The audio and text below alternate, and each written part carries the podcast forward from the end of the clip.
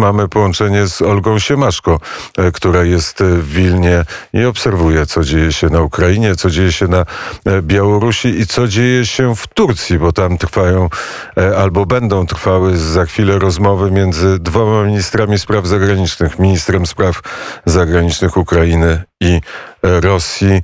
Dzień dobry, Olu. Dzień dobry. E, powiedz, który z tematów chcesz na początku poruszyć? Rozmowy e, między ministrami, sytuacje na frontach, sytuacje z uchodźcami. Który wybierasz temat?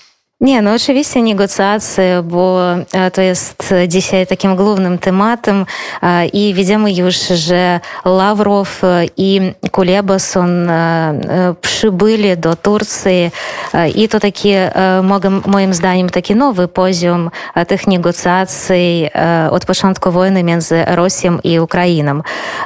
Negocjacje odbywają się w tureckiej Antalii i tam będzie nie tylko spotkanie nie tylko ministrów spraw zagranicznych Kuleby i Lawrowa. Według tureckiego ministra spraw zagranicznych to odbędzie się trójstronny szczyt z udziałem Kuleby, Lawrowa i jeszcze Czawusz-Oglu. Trzecim będzie sam turecki minister i jego, według niego to koledzy chcieli, aby wziął udział w tych negocjacjach.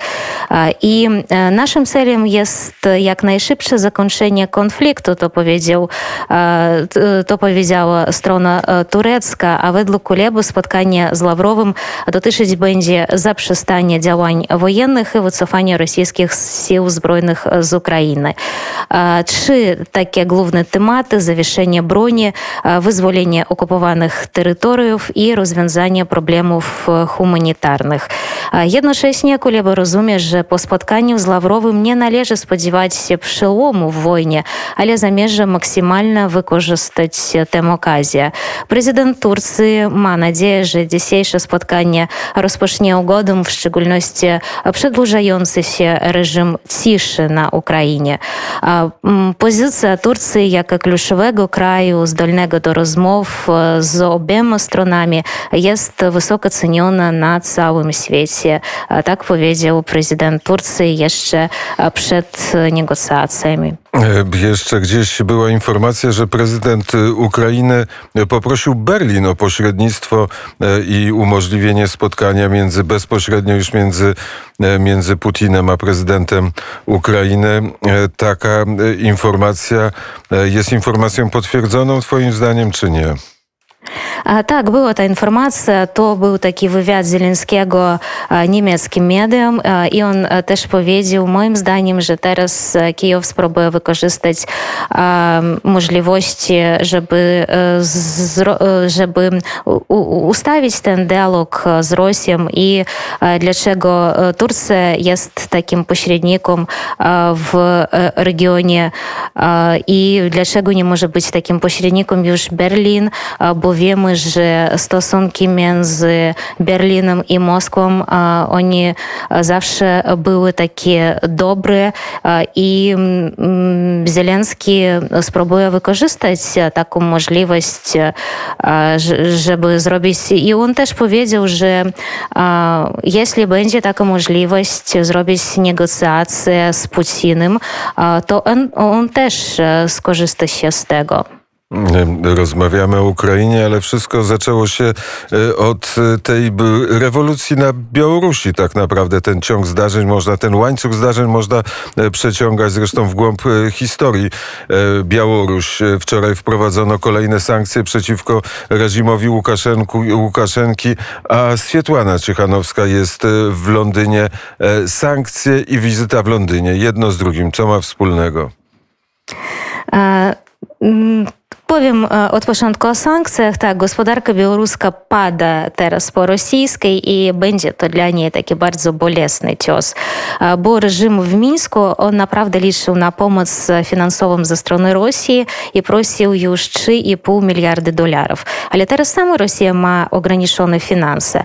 Jeśli mówimy o sankcjach, to zostały one nałożone na Białoruś już wcześniej, od początku po incydencie samolotem Ryanair, później po po kryzysie migracyjnym, ale wtedy nie ucierpiali kluczowe sektory białoruskiej gospodarki. Sprzedaż produktów naftowych, obróbka drewna i sektor nawozów potaszowych. I teraz cały białoruski biznes państwowy został zamknięty. Nie będzie można szybko przeorientować się na inne rynki. I szersze mówiąc, lista rynków jest ograniczona.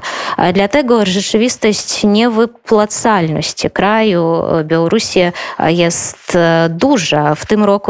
Musi zapłacić 4 miliardy dolarów długu państwowego i musimy zapłacić 1 trzecią tej kwoty Rosji, 17% Chinom i jeszcze 11% to tak, taki jest Euroazjatycki Fundusz Stabilizacji i Rozwoju. I oczywiście pozostała część płatności to dług publiczny, zobowiązania z emisji obligacji rządowych na rynku krajowym i zagranicznym. I część z tych środków miała zostać refinansowana, ale teraz dostęp Białorusi do międzynarodowego rynku kapitałowego zamknięty. Planowano wciąż takie fundusze z Rosji, ale Rosja zgodziła się już na refinansowanie rosyjskiej części tak, tego długu. Białoruś będzie też mogła negocjować z Chinami, ale ze spłatą zobowiązań z tych rządowych papierów wartościowych mogą pojawić się problemy, ponieważ do kraju teraz nie ma tego napływu waluty obcej i dlatego rzeczywistość niewypłacalności Białorusi jest taka bardzo duża. To chwilkę jeszcze na temat wizyty pani Swietłany Cichanowskiej w Londynie. Tak, oczywiście.